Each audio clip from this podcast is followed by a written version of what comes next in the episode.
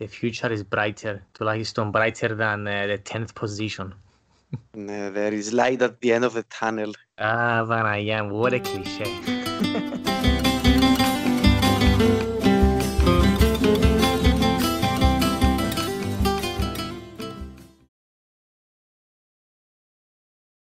Φίλοι και φίλες του Los Muchos και πάλι μαζί σας για ακόμα έναν επεισόδιο του Los Muchos Podcast.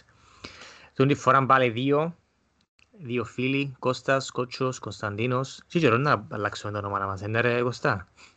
Ναι ρε φίλε, νομίζω... Ε, Μπορεί να πρέπει να βρω nicknames στο τέλος, δεν ξέρω. Nicknames, ναι, μεξικάνικα nicknames. Τώρα σκεφτούμε. Κάτι έτσι πιο καλλιτεχνικό. Τώρα, τώρα, τώρα. Κάτι να βρούμε. Πώς πάμε ρε, καλά; Είμαστε μπόμπα ρε φίλε, ειδικά μετά από τα, τα μάτια τα σημερινά, πάνε καλά. Α, έδερεν και η Arsenal και το Αποέλ. Δεν ξέρω που μπορεί να έδερεν και δυο. Φίλε, Το πραγματικά, ίδιο, το ίδιο match day. το, το να δέρνουν δύο ομάδες που είναι δέκατες στη βαθμολογία δεν γίνεται κάθε μέρα. Η κάθε αγωνιστική. So, ε, καλά που λέει, δέκατες και δυο. Πω, Αλλά εντάξει, ενώ σου από, εν είδα τα μάτια, αλλά από ό,τι μου είπες ειδικά και για την Arsenal, και από ό,τι είδα ότι έδερεν σχετικά εύκολα, ενώ σου εθαρρυντικά σημάδια, ναι. Ναι, ήταν έτσι αρκετά καλά παιχνίδια και οι δύο Έτσι. ομάδες. The future is brighter, τουλάχιστον brighter than uh, the 10th position. Ναι, there is light at the end of the tunnel. Α, Παναγιά μου, what a cliché. Η δουλειά μας. Λοιπόν, σήμερα έχουμε δύο θέματα. Βασικά εδώ είναι η Premier League and πάντα, εντάξει, πάντα λέω για τα θέματα, αλλά η Premier League and πάντα και μέσα και πρέπει να συζητήσουμε να κάνουμε round-up της αγωνιστικής ε, και έτσι θα καλέξουμε δύο τρία πιο μικρά θέματα για να δούμε λίγο παραπάνω, ε, παραπάνω focus και να μιλήσουμε και για έναν ολοκένουργιο θέμα που δεν ξέρω αν αρκετοί που σας που μας ακούετε ε, μπορεί να το ακούσετε αν το έχετε ακούσει προηγουμένως που είναι το expected goals theory ρε Κώστα να το πούμε. Πώς να το Ναι, ονομάζεις; ε, expected goals, statistic μπορείς να το πεις; Statistic. Ναι, παραπάνω statistic. Που βασικά έχει το στο όνομα του expected goals. Βασικά ε, collecting all, ε, data, a lot of data και ε, βγάλεις τέλος πάντων the expected goals που μια ομάδα έπρεπε να σκοράρει σε έναν αγώνα ή ένας παίχτης τέλος πάντων σε έναν αγώνα. Ε, και τούτο χρησιμοποιεί- χρησιμοποιείται αρκετά τώρα τελευταία, τα τελευταία 23 χρόνια. Μπορεί να το δείτε λίγο στο Sky Sports κατά την φορά ή στο BBC Match of the Day που μπορεί ε, σε για ένα match να διούν τα αποτελέσματα και μετά να διούν και το expected goals εμ, που έπρεπε να βάλει κάθε ομάδα. Φυσικά τα expected goals που διούν είναι εμ, end and rounded up. Μπορεί ας πούμε να 2,62 που φυσικά δεν μπορεί κάποια ομάδα να βάλει 2,62 τέρματα. Απλά για έναν indication ας το πούμε. Το κάπως το πώς πήγαινε το match. Και να μιλήσουμε για τούτον λίγο πιο μετά. Αλλά θα αρχίσουμε με την Premier League. Ε, που από ό,τι φαίνεται ρε στα Manchester City ε, ε, να πω έβαλε το έναν της στο χέρι πας στον τίτλο. Ειδικά Αμάνα μετά από μου. τη... Ναι, ε, μετά που ε, πάλι η United έφερε χ σήμερα με τη West Brom, δηλαδή είναι 7 πόντους μπροστά η City και έχει και match λιγότερο. Που το παίζεις με την Everton νομίζω δεν λαθάνω με την Τετάρτη. Η τρίτη Τετάρτη. Ναι. Σωστό, ναι. Ε, που με μια νίκη τζαμί φεύγει 10 βαθμούς μπροστά μετά από 24 αγωνιστικές. Έφερε καμιά άλλη ομάδα να μπορεί να της βάλει πίεση. Και όχι μόνο τούτο, ενώ ότι είναι σε απίστευτη φόρμα. Νομίζω με την νίκη της επί της Tottenham, α, εχθές που ήταν 3-0, ε, έκαμε 15 συνεχόμενες νίκες νομίζω σε όλες τις διοργανώσεις, αν δεν λαθάνομαι. Και είναι Wow. ασταμάτητη. Ναι, είναι ασταμάτητη. Ε, ε, νίκησε πολλά ντέρπι, και την Liverpool, και την Tottenham, παίζει και την Everton. Ε, τώρα άρα βγάλει και πολλά δυ- δύσκολα παιχνίδια λοιπόν, που είμαι στο πρόγραμμα της. Ε, δεύτερη μαζί με τη United είναι η Leicester που ενίκησε τη Liverpool 3-1 ενώ είχαν με ένα 0 στο 80 ε, και ήταν ένα πολλά μπιζάρ παράξενο παιχνίδι να το συζητήσουμε και τούτο λίγο πιο μετά. Η Liverpool είναι στους 40 τώρα. Ο Klopp ρωτήσαν το μετά το Ινίτσα από τη Leicester if he's conceding the title και είπε δυστυχώς ναι, I cannot believe I'm saying this, but δυστυχώς ναι. Ε, και η Chelsea είναι η πέμπτη με 39 βαθμούς με μάτς λιγότερο. Άρα μπαίνει η τετράδα αν νικήσει το παιχνίδι που, που έχει νομίζω αύριο που παίζει η Chelsea. Μ, Ναι, με την Newcastle. Exactly. Και μετά έχουμε West Ham 39, εμ, Everton 38 παίζει τώρα με τη Fulham με 0-0 το μάτσο νομίζω. Στο Ε, ημίχρονο, ναι. Με μήχρονο Aston Villa 36, Tottenham 36, μετά την ήττα 3-0 που τη City και η Arsenal 34 δέκατη. Ε, ευκήγεται πάνω από τη Leeds με την νίκη σας, φυσικά έχετε μάτσο παραπάνω. Ε, Εντάξει, νομίζω το... εί- είχαμε η- ε, το στραβοπάλημα της, της United με τη West Brom, που νομίζω κανένας δεν το καρτεράν. Ε, Ναι. και κινδύνεψε να χάσει στο τέλος. Έχασε μια τεράστια ευκαιρία η West Brom στο 88. Και η ήττα της Liverpool που τη Leicester, μέσα σε συνδυασμό με τη νέα νίκη της City επί της Tottenham, ε, νομίζω γι' αυτό είπα και πριν ότι σαν να και βάλουν τον άντι στο χέρι πας στο τρόπιο της, της Premier League η City. Πώς είδες την αγωνιστική ρε Κωστά μου τα αποτελέσματα; Ε, εντάξει, το κύριο στοιχείο είναι τούτο, ε, το, το προβάδισμα της City, το οποίο η η City που βρίσκεται σε εξαιρετική, εξαιρετική φόρμα, ο Γκούντοκαν συνεχίζει να βάλει γκολ αβέρτα και να τιμωρεί εμάς που δεν τον έχουμε μες στο fantasy, Αχ, αχ. άλλον και τούτον. Ε, και το, ακό- το, έτσι το εντυπωσιακό της υπόθεσης είναι ότι κάνει τον το σερί χωρίς τον De Bruyne και τον Αγκουέρο. Ε, δεν ξέρω ακριβώς τι να συμπεράνω με τούτον, ότι ενά, που να έρθουν ακόμα καλύτεροι ή ότι πιάσαν την ευκαιρία να άλλοι και αποδίδουν καλύτερα. Μπορεί, δεν ξέρω, αλλά το αποτέλεσμα είναι τούτον, ότι είναι μπροστά η City, η United ε, έχασε τους βαθμούς σήμερα με West Brom, παρόμοιο όπως είχες χάσει με τη Sheffield United ε, βαθμούς, που ομάδες που έμπρεπε να χάνει βαθμούς τέλος πάντων. Και ε, αναμένεται τούτη η μάχη με το top 4. Περιμένω και ο μάτς- μάτς της Chelsea, έχει και κάποια άλλα μάτς της Everton που παίζει τώρα και κάποια αναβληθέμ. Και νομίζω πολύ το action έναν τζαμέ, άρα συμφωνώ μαζί σου ότι με το έναν πόδι η City ξεχωρίζει. Ε, λίγο πολλά νωρίς για να πούμε κάτι έτσι τέλεια σίγουρα. Επειδή όπως και ο Κάμις ε, είδαμε πολλά στη Premier League. Τρία συνεχόμενα κακά αποτελέσματα μπορούν να αλλάξουν πάρα πολλά πράγματα. Ε, αλλά η αλήθεια είναι τούτη, είναι ότι ξεχωρίζει και με την απόδοση της και με το υλικό που έχει και με το performance. Ακριβώς. Και είπες για τον Γκούντογκαν που είναι κάπως απίστευτο το πώς, να σου πω έτσι κάποια στατιστικά τώρα, ε, ο Γκούντογκαν έβαλε 10 γκολ στα τελευταία του 12 παιχνίδια στη Premier League, που τούτο βασικά είναι στατιστικό κάποιου επιθετικού. Ε, ο Γκούντογκαν Στατιστικό είναι κάποιου, στατιστικό κάποιου επιθετικού on fire. ακριβώς, ναι, που basically τούτο το στατιστικό λέει ότι σκοράρει σχεδόν σε κάθε παιχνίδι. Ε, και έχασε και ο πέναλτι με Liverpool εν τω μεταξύ, μπορεί να έχει ακόμα ένα. Μμμ. Ε, και ο, ο Γκούντογκαν είναι box to box ε, κέντρος μέσος. Είναι ούτε καν τύπου Μπρούνο Φερνάντες. Ε, ούτε κάνει φάουλ, ούτε να ξεκάμε το πέναλτι έχασε το. Ε, και ενώ έβαλε 10 γκολ στα τελευταία του 12 Premier League παιχνίδια, before that, it took him 82 games για να βάλει 10, για να βάλει 10 γκολ. Σκέφτου τώρα ότι έκαμε το σε τέλος πάντων το ρεκόρ, το ρεκόρ που είχε, τέλος πάντων το στατιστικό έκαμε το ε, μέσα σε 12 Premier League Games, ενώ πριν πήρε το 82. Λοιπόν, το που σκέφτομαι εγώ είναι ότι η City ελήφθηκε του- τα τέρματα του Αγκουέρο και από ό,τι φαίνεται βρήκαν τα μέσω του πιο ε, weird combination. Ε, Βάλτε από τον Γκούντογκαν, ας πούμε, που κανένας δεν το περίμενε αυτό το πράγμα. Του Ναι. Γκούντογκαν to step up. Καθαρά από τον Gabriel Jesus ή που τον Sterling, ε, που τους μέσους επιθετικούς σου και βρέθηκε με ο Γκούντογκαν. Φυσικά ξέρουμε ότι πάντα ε, ε, σαν τε- ε, έρχεται που πίσω, box to box τέλος πάντων και πάντα έχει arriving κάπως late και βρίσκεται πάντα στα σωστά σημεία για να κουντήσει τη μάπα μες στα δίχτυα. Ε, είπες για το ότι λείπει ο Αγουέρο. Ίσως είναι επειδή λείπει ο Αγουέρο ότι βρίσκει λίγο παραπάνω χώρον. Δηλαδή κάνει παραπάνω πατήματα και επειδή λείπει και ο Αγουέρο ε, βρίσκει παραπάνω χώρον για να κάνει ευκαιρίες. Σίγουρα, ρε, σίγουρα παίζουν- παίζει ρόλο τούτον και η απουσία του Αγουέρο μπορεί και η απουσία του Ντεμπρούινε. Ε, επειδή αναλαμβάνει άλλα responsibilities τον τη στιγμή, είναι obvious ότι ε, έχει license to get forward ε, συνέχεια, ε, το οποίο μάλλον δεν θα είχε να παίζαν τούτοι αλήθεια οι παίχτες. ε, που, ναι, πιο μεσοεπιθετική επιθετική.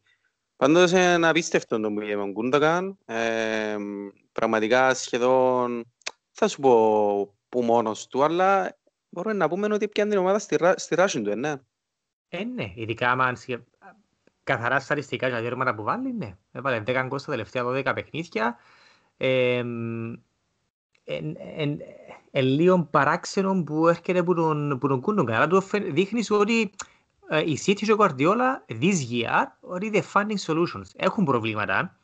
Μπορεί να μην έχουν τόσα προβλήματα όπως άλλες ομάδες όπως η Liverpool, αλλά still, ε, De Bruyne έξω, ο Aguero σχεδόν έπαιξε τη σεζόν. Ο Γκαμπριέλ Χεσούς εντεφορμέ και βρίσκουν λύσεις ε, που γυρών, που παντού και στη άμυνα. Χωρίς τον Λαπορτέα, σκέφτομαι, χωρίς τον Λαπορτέα. Ο Λαπορτέα είναι available, αλλά παίζει παραπάνω με τον Δίας και με τον, John Sto ε, με τον Stones. Δηλαδή σκέφτομαι, ας πούμε, τώρα πέρσι να σου ελάλουν ότι η City να κάνει το καλύτερο της run χωρίς πιθανόν τους πιο τρεις σημαντικούς της παίχτες. Τον Λαπόρτε, τον Αγουέρο και τον Ντεμπρούινε. Ακριβώς. Άρα βγάλουμε το καπέλο του Guardiola when it comes to this. Πέρσι δεν τα κατάφερε. Πέρσι βασικά λείπεν το Λαπόρτε και έδειξε ότι he was crumbling at some point. Και φέτος με ε, απουσίες τριών τέλος πάντων, ναι, όπως είπε και εσύ, το πιο σημαντικό του παιχτό, εντάξει, Λαπόρτε όχι τόσο πολλά, uh, and he's still finding solutions. Άρα, uh, hats off to him και ναι, εν να πιάνει το πρωτάθλημα και αξίζει τους. Αξίζει τους ε, γιατί είναι η πιο σταθερή ομάδα, είναι η πιο φορμαρισμένη ομάδα, εφορμάραν ακριβώς στο πιο κρίσιμο σημείο. Δηλαδή, mm-hmm. λίγο πριν τα Χριστούγεννα, που αρκεύκουν γίνονταν Boxing Day συνέχεια Games after Games, Γενάρης εμπάντα της κοροσμήνας και Φεβράρης που έρχονται και οι ευρωπαϊκές διοργανώσεις. Και ήβραν η φόρμα τους ακριβώς τσάμε που έπρεπε. Mm-hmm. Ε, θέλεις, ε, αφού είπαμε τη City, να πάμε και λίγο στη Liverpool που ε, ως τώρα και, και μπορείς να παραμένει ο κύριος ε, αντίπαλος της City για το πρωτάθλημα. Λίγο farfetch τώρα, αλλά εννοείται στην αρχή της σεζόν ε, περιμέναμε τον τους δυο. Η Liverpool είχε πολλά έτσι, downs φέτος, είχε και ups, ups and downs. Είχε πάρα πολλούς τραυματισμούς, ε, έδειξε να φέρνει λίγο τα μίλια της, μετά έρκεψαν πάλι τα αρνητικά αποτελέσματα και τώρα το πιο πρόσφατο αποτέλεσμα είναι το 3-1 από τη Λέστερ, παιχνίδι στο οποίο προηγήθηκε η Λιβερπούλ και μετά μέσα σε 5-10 λεπτά ε, φάνε τρία γκολ και τελείωσε 3-1 το παιχνίδι. Δεν τέλος το είδες το παιχνίδι εσύ; Ε, τίποτε δεν έδειχνε ότι ήταν να χάναμε τρία το παιχνίδι. Δηλαδή η Λίβερπουλ ήταν μακράν καλύτερη ομάδα μες στο γήπεδο. Ε, με possession ε, δημιουργήσαμε πολλές παραπάνω μισές ευκαιρίες, αλλά και οι μισές ευκαιρίες που usually ήταν να μπουν μέσα λόγω του efficiency που καρτερούσαμε που το Σαλάκ, το manager Φιρμίνιο. Ειδικά το Σαλάκ θυμάσαι στέλνα σου μηνύματα ότι ως το 16 μπορεί να έχει και γκολ at least. Ε, ήμασταν κάπως wasteful. Ε, αλλά η Λέστερ δεν είχε τίποτα. Εκτός από το κάριν του Βάρτη στο 40 κάτι αν δεν θυμούμε καλά που παίζει έναν και offsides ε, η Λέστερ δεν έδειξε τίποτα το ιδιαίτερο μέσα στον αγωνιστικό χώρο. Η Λίβερπουλ πάλι, ε, πάλι δείχνει ότι ε, έπαιζε το παιχνίδι της όπως το έκαμε και σε άλλα μάτια που έχασε πόντους. Ούτε και με τη City ναι. ήταν περίπου 50-50 το μάτια, δεν πως η City ήταν by far the better team. Το τι πάει χει με τη Liverpool φέρος και επειδή έχει με το, με το match με τη Leicester είναι ότι πάμε ο τσάμε και στο final decision τσάμε που it has to click, it doesn't click. Και τούν το πράγμα είναι μόνο mentally, ψυχολογικό του τον. Μπορώ, επειδή κάνεις τα ούλα σωστά πάει στο τσάμε και μετά you cannot make the right pass, you cannot take the right decision, you cannot make the, uh, the correct shoot τέλος πάντων για να σκοράρεις. Ε, και στο 79, ε, ναι, γέριζε το φάουλ η Λέστερ σχεδόν πάει στη γραμμή, πήγαινε και VAR να δω πέναλτι, εμπήγαινε τον γκολ, πάλι τραβήσαν κάτι γραμμούες. I don't know, είναι οι γραμμούες, δεν μπορώ να πω. να ξανασυζητώ τις γραμμούες. Ε, και μετά που σκρέψα, ο Άλισον δεν γεννούσε ακόμα έναν τέρμα με μια τεράστια συνεννοησία με τον Καπάκ, τον καινούριο πασαμιντικό που έπιαμε τον Μιτσί. Ε, he was coming out flying Alisson ο Καπάκ έβλεπε την μάπα, έβλεπε τον, τον αέρα και έκαμε ένα κολούτ και δυο τους και πήγαινε στο βάρτι μόνος του με το Τερμανόφτσερο, 2-1 και μετά και αμέ εκαταρρεύσαμε πραγματικά αν καταλάβεις. Ενώ πως κάτι μικρές ομάδες που παίζουν την Παρσελώνα και κρατιούνται για ξέρω εγώ 50 λεπτά και έντρον τέρμα και μόλις φαν τέρμα μετά τρο 10 ακριβώς τον επάθαμε. ακριβώς τον επάθαμε και φάμε ακόμα έναν και it was, it was done. Τέλος. Ευτυχώς που ένιξε ένα άλλο κανένα μισά ώρα δηλαδή έτσι όπως μου Ήταν να φάμε, ήταν να φάμε 5-6 σίγουρα ναι, αφού καταρρεύσαμε. Και ε, ούτε οι παίχτες μας το πίστευκαν, επειδή ήμασταν full dominating ο Τσάμε, ήμασταν η καλύτερη ομάδα που μπορούσαμε να τελειώναμε το παιχνίδι. Ε, και μετά έφαμε τις 3-1 με ακόμα έναν τεράστιο λάθος του Άλισον. Ε, και απλά είναι για να, να ξύνεις την κεφαλή σου και να θωρείς να μην ξέρεις τι γίνεται. Ε, παίζουμε τη Leipzig, την τρίτη, η Λιψία και Champions League, η Βουδαπέστη, ούτε καν ώρα και χρόνο δεν έχεις για να σκεφτείς, ξέρω εγώ, κλόπ και παίκτες, ε, τι έπιε λάθος, να το συζητήσουμε. Ξέρετε, μετά από δύο μέρες πρέπει να πετάσεις για Βουδαπέστη, γιατί παίζεις Champions League. Και ναι, ναι. φοβάμαι πολλά. Φοβάμαι πάρα πολλά ότι ε, με τη φόρμα που έχουμε η Λιψία είναι πάρα πολλά καλή ομάδα οργανωμένη, ξέρουν ακριβώς τι κάνουν μες στο γήπεδο και χωρίς οπαδούς. Ε, με τη φόρμα που έχουμε, I fear that να βγούμε και από Champions League. Εντάξει ρε, ε, on the contrary, επειδή είδα και εγώ το παιχνίδι, όχι ούλο, αλλά τουλάχιστον το πρώτο μικρό είδα το ούλο, εγώ είδα πολλά positive πράγματα έτσι σαν neutral που τη Liverpool. Έθωρο το κάθε μάτς, δεν ξέρω αν ε, είχατε πολλά μάτς που έπιαν έτσι. Αλλά όντως το παιχνίδι ε, είχε τον dominance η Liverpool. Ε, πρέπει να νικά 3-1 ας πούμε στο ημίχρονο. Μπορεί να μπορούσε να βάλει και 4 γκολ ως το ημίχρονο. Συγγνώμη. Ε, εν τότε δεν κατάφερε να κάνει το πράγμα, έτσι να εισδόκει και μια όθηση στο παιχνίδι και ώσπου περνάει η ώρα και δεν τα κατάφερες, ξέρεις, ε, μπαίνουν τα doubts, ε, αρκεύει και άλλη ομάδα και ανεβάζει και λίγο την απόδοση της και ένα λάθος να γίνει, ε, μπορούν να αλλάξουν άρδιν τα πράγματα. Αλλά στο πρώτο ημίχρονο ε, είδα πολλά ωραίο ποδοσφαίρο να παίζει η Liverpool. Ήταν όντως wasteful, ειδικά ο Σάλαχ που εντάξει, έχει το γενικό να χάνει κάποιες έτσι, κραυγαλαίες ευκαιρίες και μετά να σου βάλει μια πολλά δυσκολία.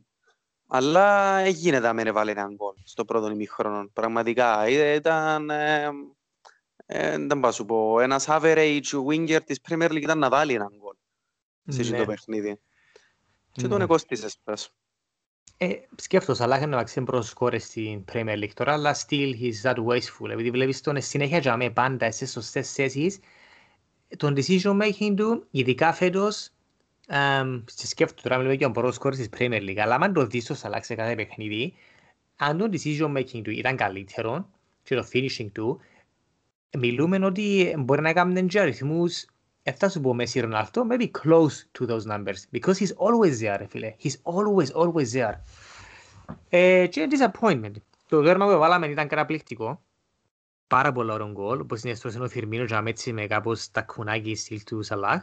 Ε, αλλά τώρα εγώ ε, βλέπω ότι η Λίβερπουλ ε, εννοείται no chance για πρωτάθλημα και με τη φόρμα που έχουμε είμαστε under threat για top 4 finish. Εγώ έτσι το βλέπω. Δεν ξέρω εσύ σαν neutral fan, Arsenal fan, εσύ πιστεύεις ότι έστω και το top 4 είναι under threat για τη Liverpool? Ε, τούν τη στιγμή σίγουρα είναι under threat. Ε, από τη στιγμή που η Chelsea παίζει τη Newcastle τη Δευτέρα και αδέρει φκενιζίνη Τετάρτη, είναι under threat. Ε, απλά νομίζω να μπει ένα φρένο σε, το, σε την κατηφόρα ε, ναι, το πρωτάθλημα ε, χάθηκε από, από ό,τι είπε και ο Κλόπ. Ε, αλλά τώρα να πρέπει να κάνει focus σε δουν το target και ένα σε, ενώ σου, ενώ ούτε σε πλεονεκτική ούτε σε μειονεκτική θέση να, να, στο να, το φτάσει, να φτάσεις τον στόχο. Ε, να παλέψεις στα ίσα για τετράδα. Και μπορεί πολλά άνετα να το κάνει τούτο και μπορεί να ανεβεί και δεύτερη αν βρει κάποια φόρμα. Σίγουρα, σίγουρα. Εγώ νομίζω αν δεις όλες τις ομάδες το πώς παίζουν, η Liverpool και η City είναι οι πιο dominant ομάδες στα παιχνίδια τους. Ε, και τούτον δεν έρχεται μόνο που τη Liverpool και City τον που παίζουν, ενώ ότι και οι υπόλοιπες ομάδες άμα παίζουν τη Liverpool και τη City, they know um, in the threats, what kind of threat they are, και they stay a bit more at the back. Δηλαδή, άμα παίζεις μια πολλά καλύτερη ομάδα που σένα, προσέχεις τα νότα σου. Και λες τρεγάμε το πολλά παραπάνω από ό,τι ε, περίμενα. Ε, και τούτον έδειξε μου ότι, ξέρεις, we are still Liverpool. Ότι still φόουνται μας, ε, ε, ναι, θα βγουν μπροστά ε, mm-hmm. to attack at all spaces. Ε, επειδή still είμαστε τζάμε, έχουμε, έχουμε το quality. Ε, η United, άμα δεις τα παιχνίδια της, παίζουν πολλά καλών ποδοσφαιρών, αλλά κάποιες φορές είναι το ύψος του βάθους. Επειδή στα παραπάνω τους παιχνίδια, they concede first. Ε, ναι. Όπως και ναι. σήμερα πάλι. Ε, mm-hmm. Η Chelsea τώρα άρκεψε βρίσκει λίγη φόρμα. Η Leicester είναι κάπως πιο σταθερή, ας το πούμε, που είναι τσάμε τις ομάδες, επειδή είναι λίγο έκπληξε γι' αυτό που τη... Okay, έχουμε λίγο πιο ψηλά, ας πούμε, στις κάπως προτιμήσεις για, για top 4, επειδή είναι το, είναι το outsider και, και the kind of overperforming. Αλλά σκεφτούν τις ομάδες, δηλαδή, όλη τη σεζόν που κάνουν και με τον τρόπο παιχνιδιού που παίζουν και πώς αντιμετωπίζουν τα παιχνιδιά, I still believe ότι η City και η Liverpool είναι οι καλύτερες ομάδες. Η Liverpool απλά φέρω έχει για δύο προβλήματα που τα συζητήσαμε και συζητούμε τα ε, συνέχεια. Ε, να σου κάνω τώρα ερώτηση εγώ για την Arsenal, γιατί σήμερα ε, εδέρεται μια Leeds που δεν ήξερες, κανένας δεν ήξερες πώς να σου πάει το παιχνίδι εναντίον μιας ομάδας, ομάδας του Bielsa. It can go either way. Και ήσασταν αρκετά άνετα μπροστά, πολλά άνετα 4-0. Στο τέλος βάλα δύο γκολ, τέλειωσε 4-2, ο Παμεγιάνγκ Χάτρικ, ήρθε που τους πεθαμένους. και ε, πρέπει να δούμε πώς είδες το μάτς. Ε, πρώτα απ' όλα να πω για την Arsenal ότι τούν τη στιγμή ε, ο Αρτέτα πρέπει να φακάει και λέντου που έχασε τόσους ηλίθιους πόντους στον πρώτο γύρο επειδή the road to top 4 ε, εν τζαμέ και εν, εν, εν, για πολλές ομάδες να, να την αρπάξουν.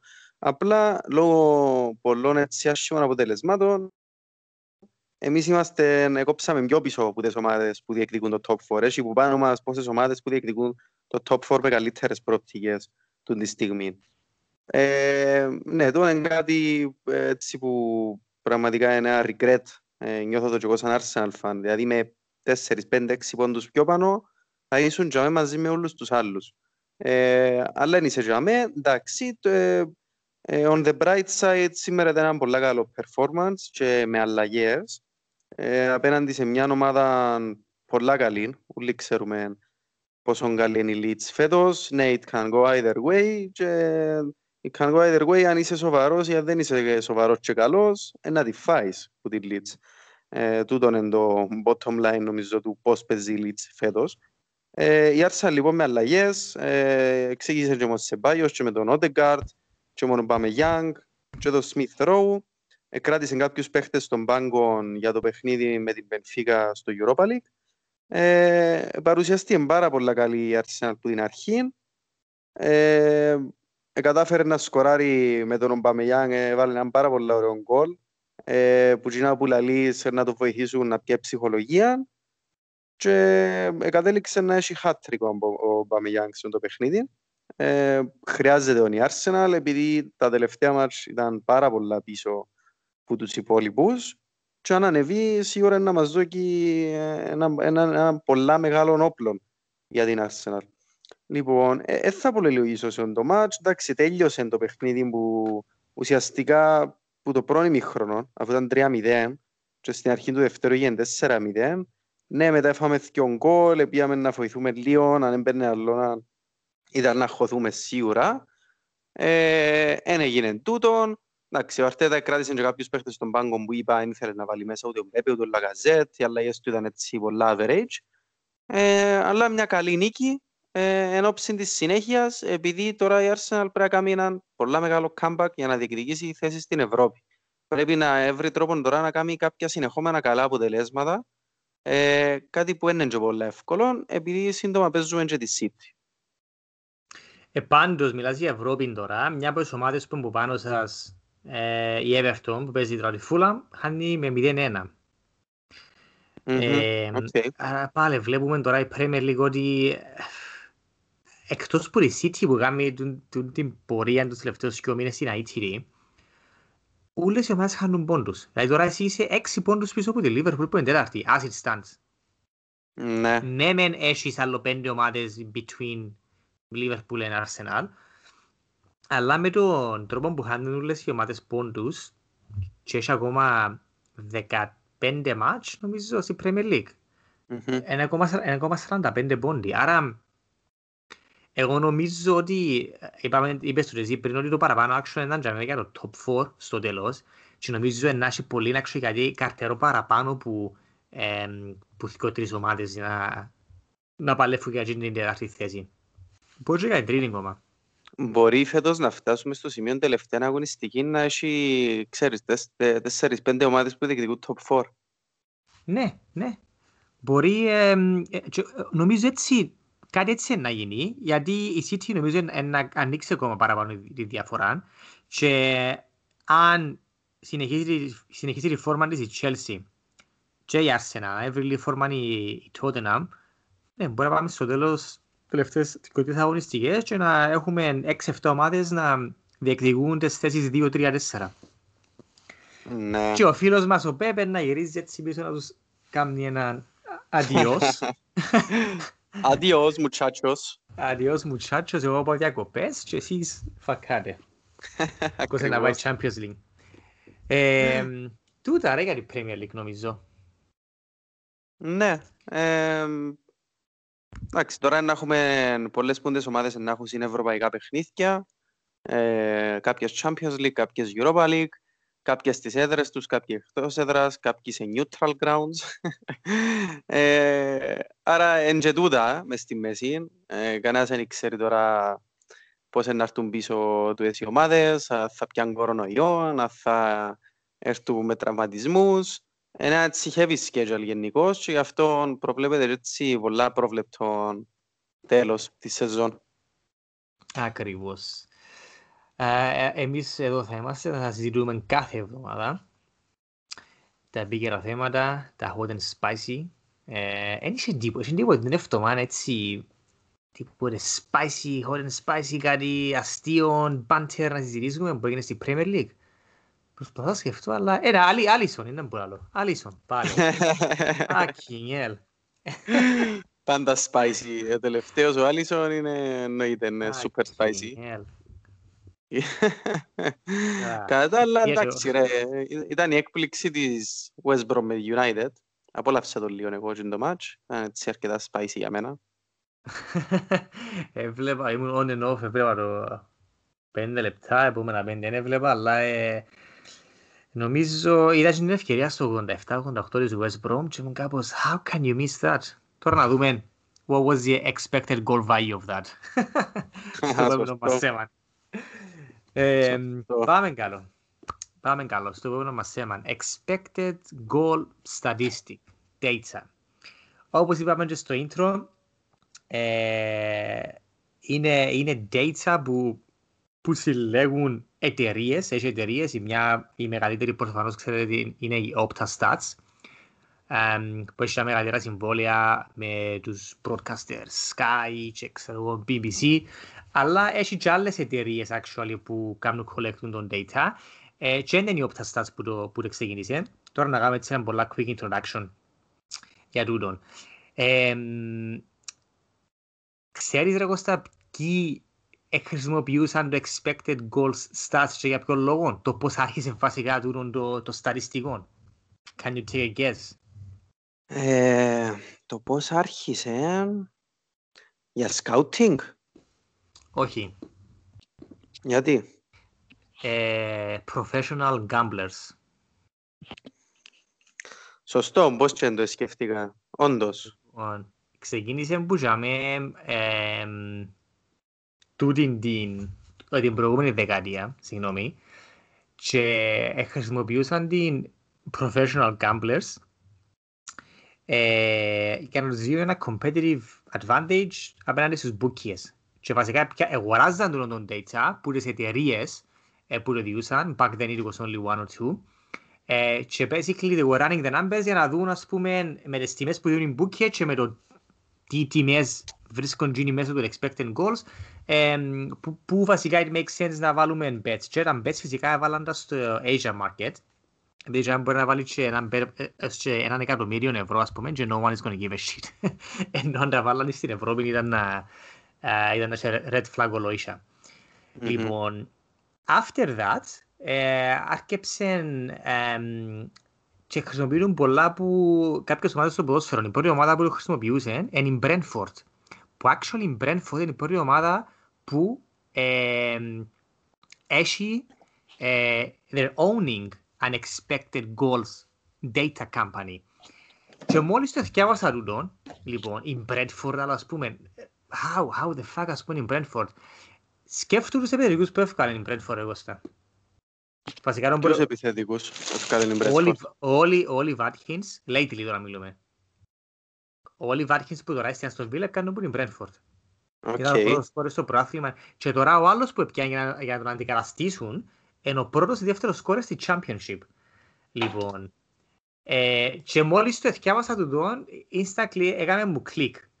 Ε, η δεύτερη ομάδα που ε, έκαμε own αγόρασε εταιρεία Unexpected Goals που provided data είναι η Arsenal, επί καιρό Wenger. Και φυσικά ναι. τούτον ήταν πολλά στο download στην αρχή επειδή τούτον έδια competitive advantage σε εκείνους που το είχαν. Δηλαδή το expected goals βασικά είναι ε, ένα value βασικά που σου διά, ε, είναι predictive data, είναι descriptive data. Βασικά διά σου ε, useful information για το πώς μια ομάδα ή ένας παίχτης ε, will probably behave ε, στα επόμενα παιχνίδια.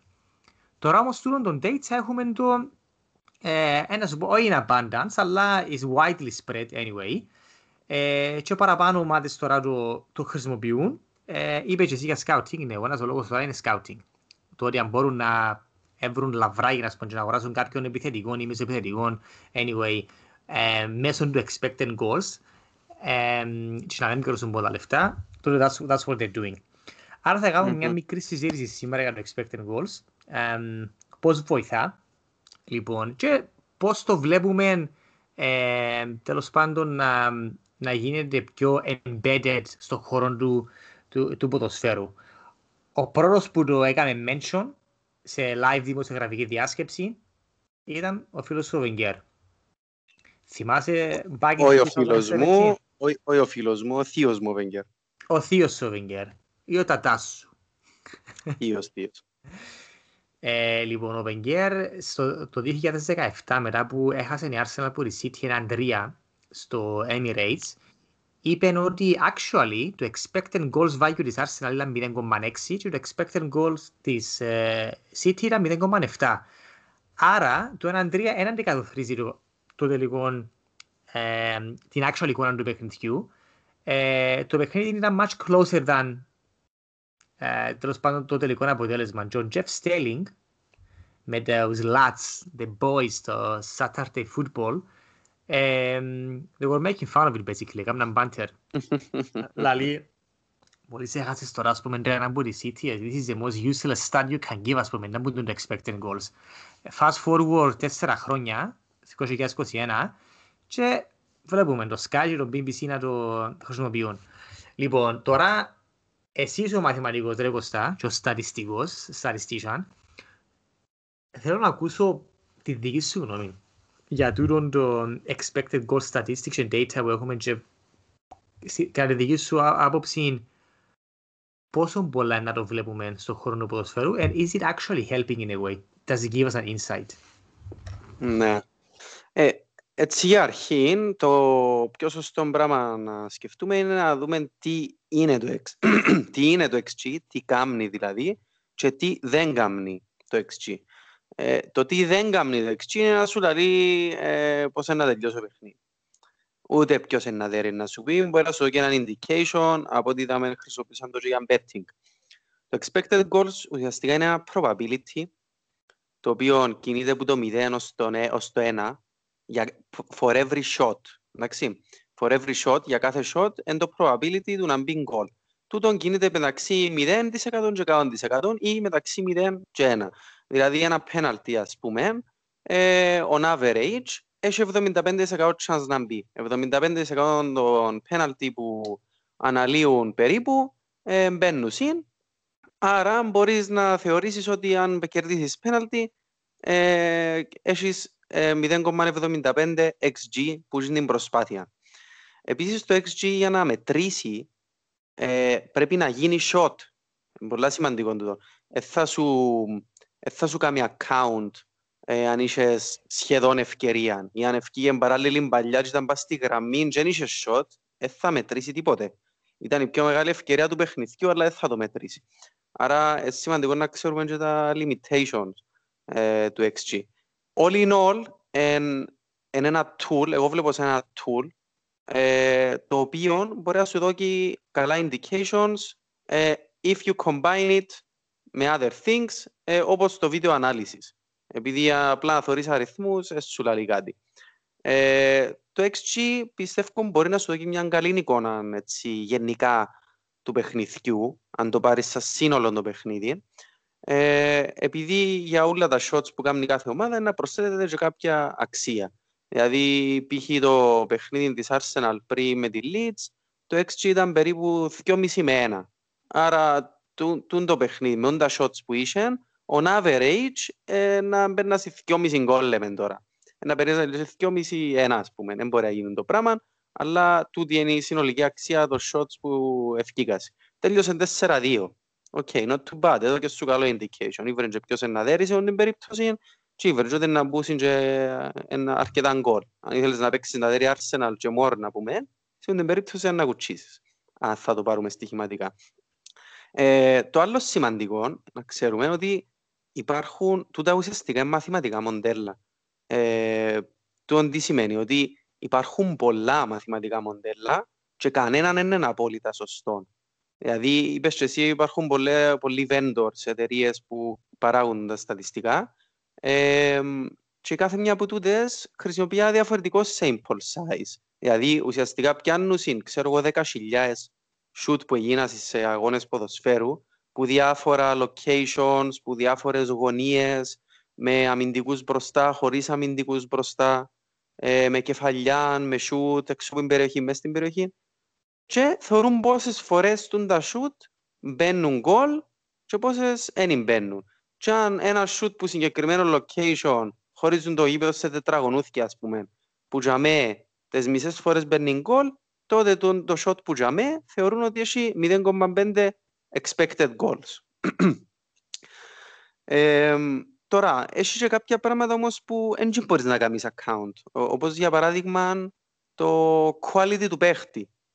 Δηλαδή, είναι το ίδιο να βαστά τη μαπάνω μέση και να σουτάρει από έξω από την περιοχή με το να το κάνει τούτο ε, δεν μπορώ να σου πω τώρα, ένας ε, average παίχτης. Ε, σαφώς και ο Μέση... Ο Μερκής, ας πούμε. Ο Μερκής, average παίχτης, ναι.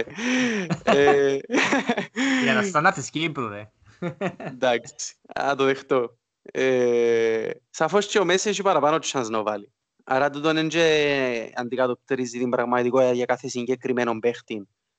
Ναι. Ε, απλά διάσου μια γενική εικόνα on average, η οποία όμως παραμένει insightful, επειδή πολλές φορές πριν που το expected goals είχαμε μόνο τα ουσιαστικά για επιθετικά στατιστικά, έλωσαμε goals και assist.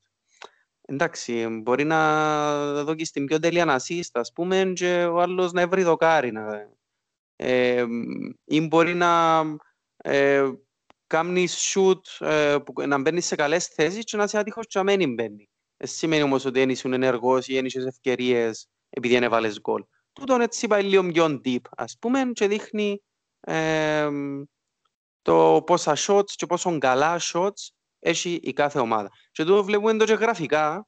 Ε, πολλές φορές, ε, αν είδατε, δείχνουν το γήπεδο του ποδοσφαίρου και έχει πες αριστερά βάλει γκολ η μια ομάδα, δεξιά η άλλη και βάλουν κάτι κύκλους ε, που, το, που τα locations που έγινε το shot και όσο πιο μεγάλος, όσο πιο μεγάλος είναι ο κύκλος, τόσο παραπάνω πιθανότητα είχε να μπει τον γκολ. Έτσι να που εντέλεια κοντά στην πόρτα, να έχουν πιο μεγάλο κύκλο, έτσι να που πιο μακριά, να έχουν πολλά λίγο. Ε, το ποδόσφαιρο όμως είναι ένα, ένα πολλά unpredictable παιχνίδι. Ε, παίζουν πάρα πολλά πράγματα σημασία.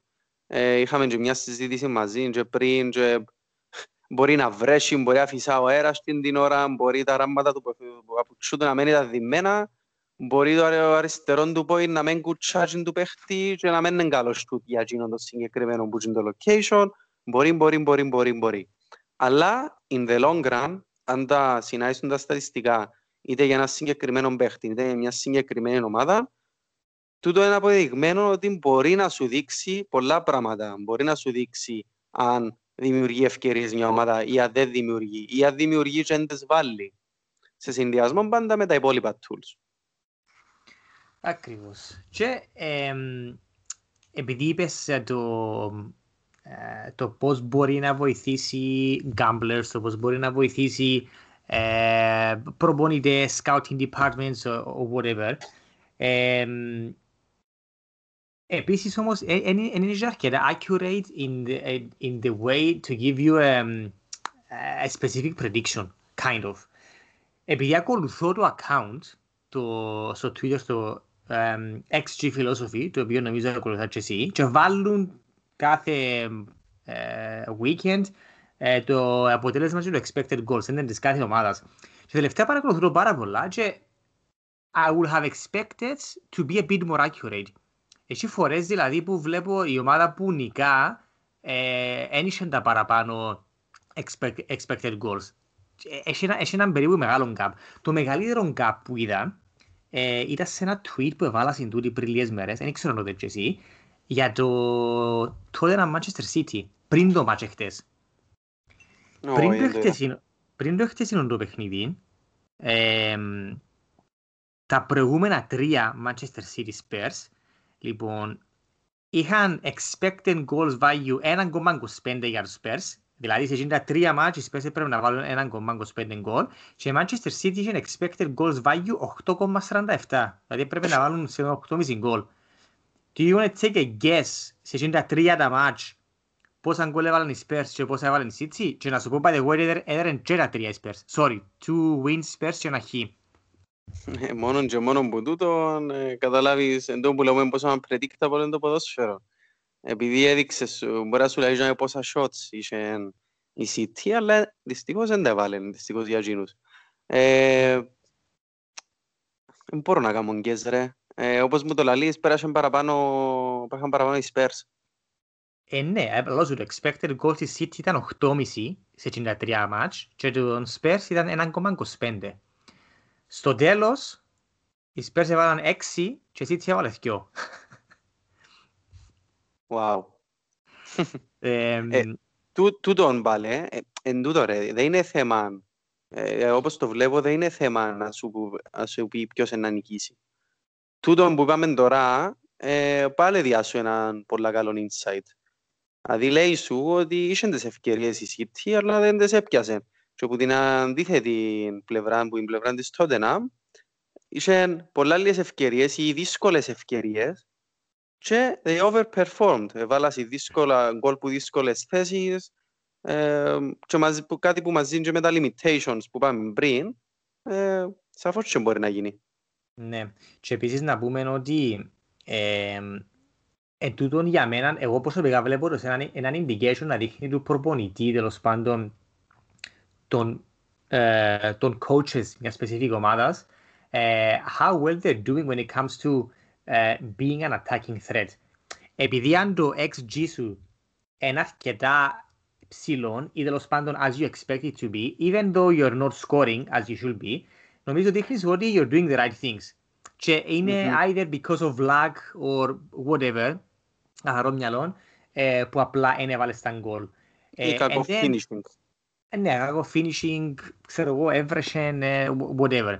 Άρα, it will come around. Και νομίζω μπορούμε να το δούμε τούτο το παράδειγμα που έδωγαμε με τη City και, την, και τους Spurs, ότι φαίνεται ότι η City έκανε over-dominate τα παιχνίδια, έχασε τα δυο ήρθες χείρο άλλο, οι Spurs mm-hmm. έκαναν over-perform, είδαμε όμως εχθές ότι ε, η City έδερε με ευκολία 3-0, άρα και στα προηγούμενα τρία παιχνίδια ε, they were doing the right things, απλά για κάποιο λόγο εν τα έβαλαν και χάσαν. Εχθές όμως, they kept doing the right things, nothing changed, εχθές εμπήγαν. Άρα, εν κάπως Μμμ. ε, indication να δείχνεις στους- να δείχνεις στους προπονητές okay, we're doing the right things, we are on track, ε, θα δουλέψουμε στο επιθετικό μας κομμάτι, μπορεί να ψυχολογικό, ας πούμε. But Ναι. if you're not doing the right things, ε, μπορεί ο Μουρίνιο να το βλέπει και να, και να λέει, ok, δέραμε τον τα match, we shouldn't have, ε, we have to create more. So, Μμμ. κάπως έτσι μπορεί να το κάνεις. Ε, να κάνουμε compare μέσω του expected goals στο Messi και Ρονάλτο. Καλό, αν έχεις τα στατιστικά, ναι. γιατί όχι. Έχω, τα, αφού ε, δηλαδή τώρα βασικά θέλουμε να δούμε με τα expected goals ε, αν κάνουν overperform, underperform or, or in exactly where they should be. Τι νομίζεις ρε Κώστα, Μέση και Ρονάλτο. Νομίζω... Νομίζω κάνει- πιάνει πιο δύσκολες ευκαιρίες γενικώς ο Μέση. Μπορεί που πιο δύσκολα locations. Ε, μπορεί και παραπάνω έξω από την περιοχή σε σχέση με τον Ρονάλτο. Άρα ένα περίμενα, χωρίς να έχω ιδέα, ε, ότι ο Μέση θα κάνει overperform το expected goals του, αλλά ο Ρονάλτο εν να έχει καλύτερο expected goals. OK, ότι ο, ο Μέσι κάνει overperform, αλλά ο Ρονάλτο έχει καλύτερο. Ναι.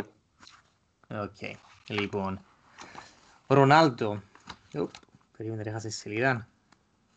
Τος μισό λεπτό είναι εδώ, είμαστε δαμέ. Ο Ρονάλτο, λοιπόν, τη σεζόν 15-16, 16-17, 17-18, 18-19, μιλούμε τώρα 14 σεζόν, τρεις στη Real Madrid και πρώτη τους στη Juventus. Finally, um, he's exactly where he should be. Το difference του είναι συν 1, είναι που συν μισό του συν 1. Που basically ε, τα values του ex- expected goals με τα actual goals του είναι σχεδόν identical. Δηλαδή, στη Real το 15-16 το expected goals του ήταν 35,5, έβαλε 35. Επόμενη σεζόν ήταν 25,41 το expected goals, έβαλε 25. Την ε, ε, τελευταία του σεζόν ήταν 27 και έβαλε 26. Και την πρώτη του σεζόν στη Juventus ήταν 22,8 και έβαλε 21. Ε, Wow. ήταν, ε, ε, ε, εν το περίμενα τούτο να σου πω την αλήθεια, επειδή ο Ρονάλτο είναι probably ο κορυφαίος goal scorer των τελευταίων 15 χρόνων, μαζί με τον Μέση. And you, I was expecting that he should be overperforming by a lot για έναν τσιπάνο. Αλλά he's Ναι. not. He's Ε, exactly where he should be. Apparently είναι παραπάνω, παραπάνω από το finishing του εν, το, εν τα positions που πιάνει, που, βρει- Μπράβο. που βρέθεται και κάνει ένα shoot. Ακριβώς, το positioning του. Λοιπόν, να πάμε στο Μέση. Έχουμε πέντε χρονιές για τον Μέση. Ε, είπες ότι ο Μέση, sorry, να μπο- ε, τι ήταν το prediction σου, Ε, ότι είναι να κάνει overperform το XG του. he's overperforming by a lot. Και βασικά το βιβλίο λέει ότι α- α- αν πιάσεις τούν το values, τούν το statistics, εμ, είναι, το, είναι ακόμα ένα confirmation το ότι ο Μέση είναι ο καλύτερος παίκτης στον κόσμο, γιατί είναι ο μοναδικός που κάνει exceed το XG του by a lot, που είναι περίπου on average 8 γκολ παραπάνω τη σεζόν. Σοβαρά. Άκου τώρα, Wow. το 14-15 expected goal 35, έβαλες 43. Το 15-16 ήταν η μόνη χρονιά που έβαλε ένα πιο λίγο από το expected του goal. Είχε expected 27, έβαλε 26. Επόμενη χρονιά είναι expected goal 26, έβαλε 37.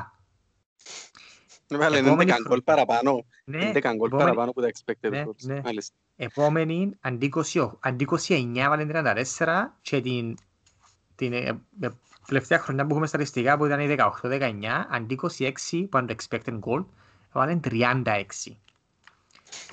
Ε, που τούτα είναι astonishing numbers επειδή τούτοι έκαναν ε, run τούτα τα, τα values για όλους τους top επιθετικούς ε, και οι δυο οι καλύτεροι είναι ο Ρονάλτο και ο Μέση και ο Ρονάλτο he's performing exactly as he should be according to XG statistic και ο Μέση is overperforming by a lot. Και το που έρχεται ακόμα ένα στατιστικό για να δείχνει, για- που δείχνει ότι ο Μέση is above, above and beyond everyone else έχουμε και τα expected assists που είναι Ναι. πολλά self-explanatory. Για τον Ρονάλτο δεν το έχουμε τούτο το στατιστικό αλλά με έβαλαν για, το, για τον Μέση. Λοιπόν, στο expected assist του Messi, he's underperforming. And do you want to take a guess why? Why? Ναι, δηλαδή τα, τα expected assist τους, ε, ε, πιο, ε, sorry, οι, τα, οι assist του Messi τα τελευταία πέντε χρόνια είναι πιο λίγες που τα expected assist. Ναι, ναι. Ε, απλά έτσι να κάνουμε ένα μικρό explanation δάμε, ότι expected assist ουσιαστικά εξαρτάται από το shoot που να γίνει μετά. Είπαμε πριν για το expected goals, άρα αν που είναι το συγκεκριμένο σημείο είναι 0,5, έχει 5% chance να μπει on average που είναι το σημείο, τότε και η assist, η πάσα που έγινε, ένα 0,5% 0,5 expected assist αν γίνει το shoot. Ακριβώς. Ε, απλά να πούμε ότι ε, on average ε, he's assisting three assists less than what he should have been according to expected assist statistic. Γιατί, Γιατί κακό finishing που τους άλλους. Ε, και εγώ έτσι νομίζω ότι είναι, ή, ή κακό finishing είναι ή απλά έθελε το Μέση το Ρονάλτο για με. Δηλαδή, ναι. αν, αν έχεις το Μέση να κάνει assist του Μέση, τότε επειδή ο Μέση κάνει overperform στο finishing του, ε, τότε λογικά ήταν να βάλει τα γκολ που θα κάνει ένα assist που το Μέση. Ελπίζω να I think it makes sense. Ο Ρίβεν Ρονάλτο, επειδή ο Ρονάλτο έχει scoring what he should be scoring, άρα μια φορά σκεφτούμαστε μπορεί να παίξει μαζί ο Μέση και ο Ρονάλτο. According to these statistics, probably yes. Επειδή ο Μέση, he will have anyway over, overperform when it comes to scoring. Και στα assists, στις assists που να κάνουμε του Ρονάλτο, ε, ο Ρονάλτο, he should have scored όχι all of them, αλλά what is expected from him. According ναι, to ναι. this book. Ε, ναι. Mm-hmm, ναι, ναι. Do I get this right? Ναι, ναι, να περίμενε τον Ρονάλτο να βάλει τα, ακριβώς περίπου στον το XG του, άρα να έχουν και παραπάνω assist και ο Μέση.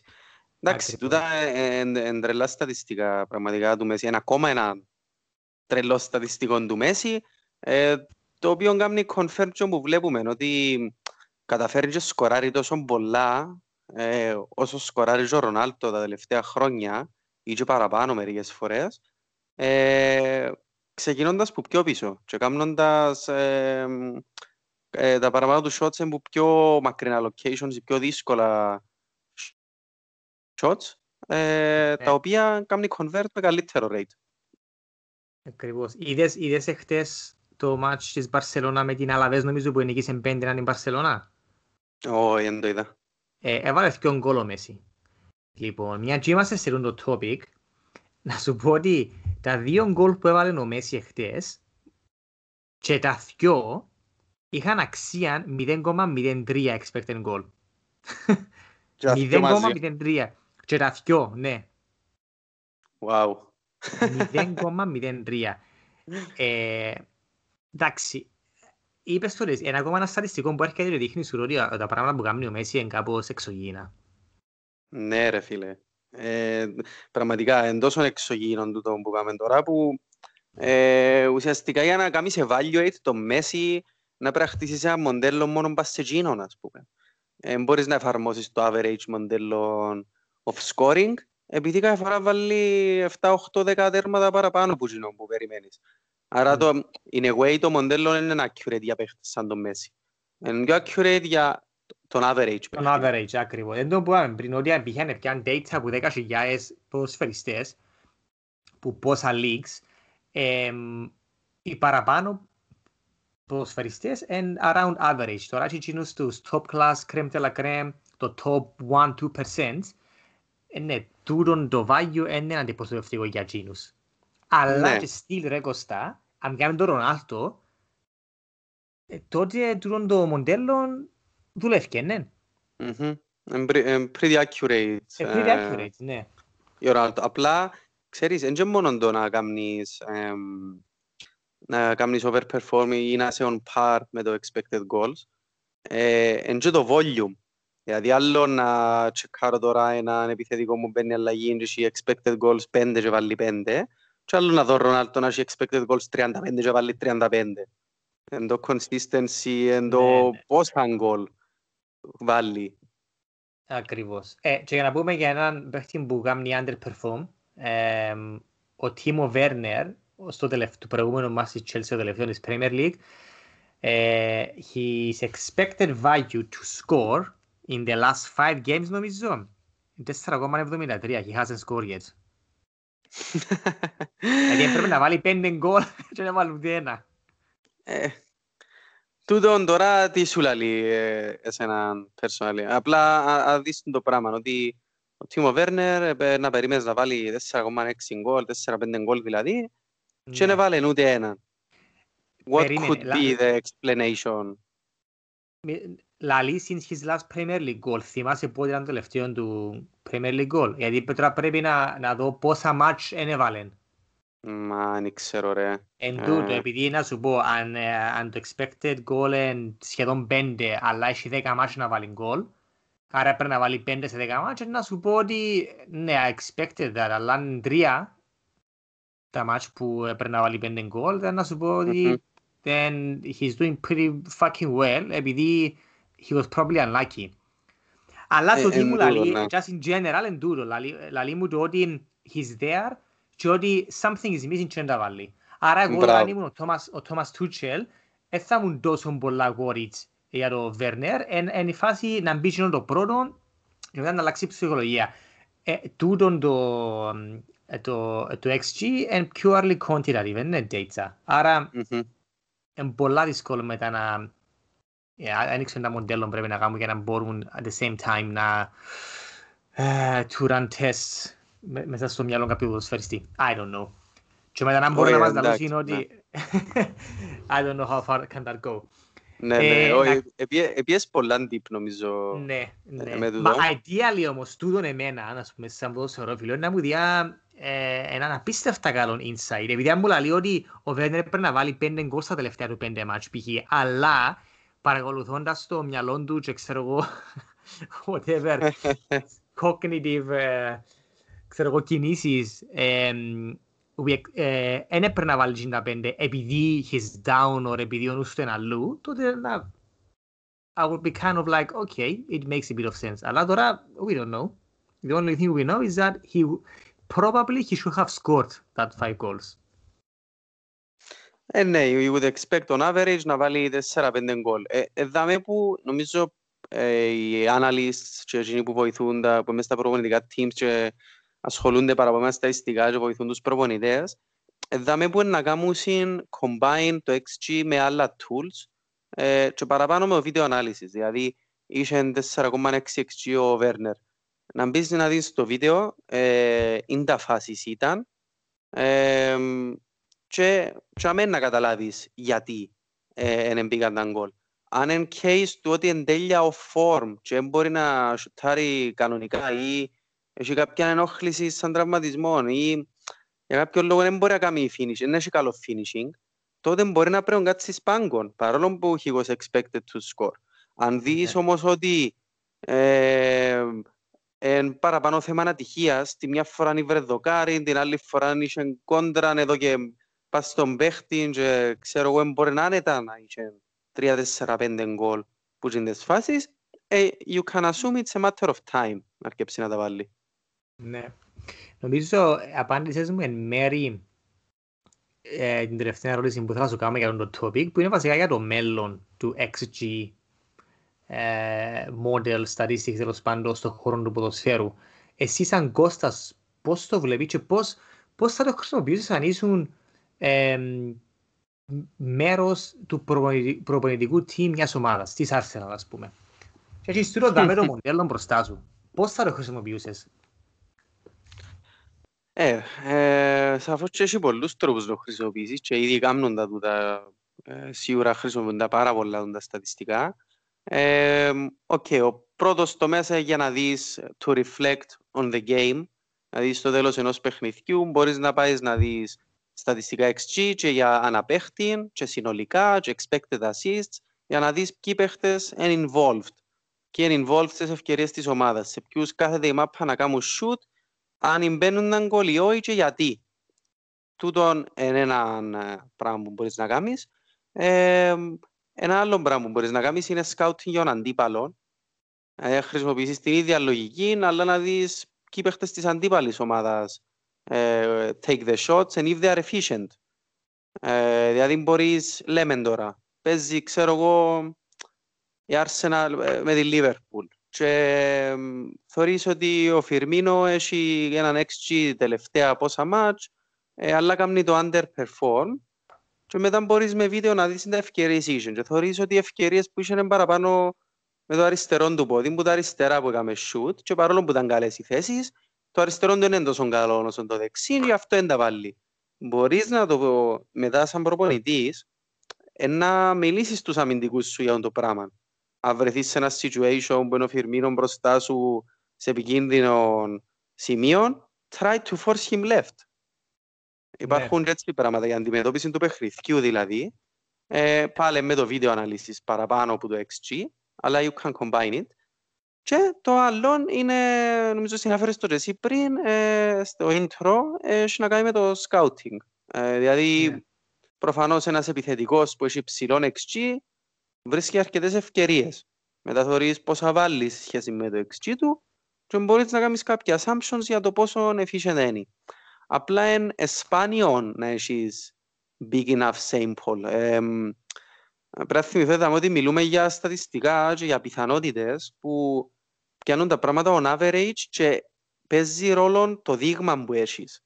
Δηλαδή, εμένα αν το δείγμα μου θέλω να κάνω σκάουτ έναν παίχτη και δέκα μάτσε παίξε, δεν μπορώ να χρησιμοποιήσω το XG και να είμαι σίγουρος για κάτι.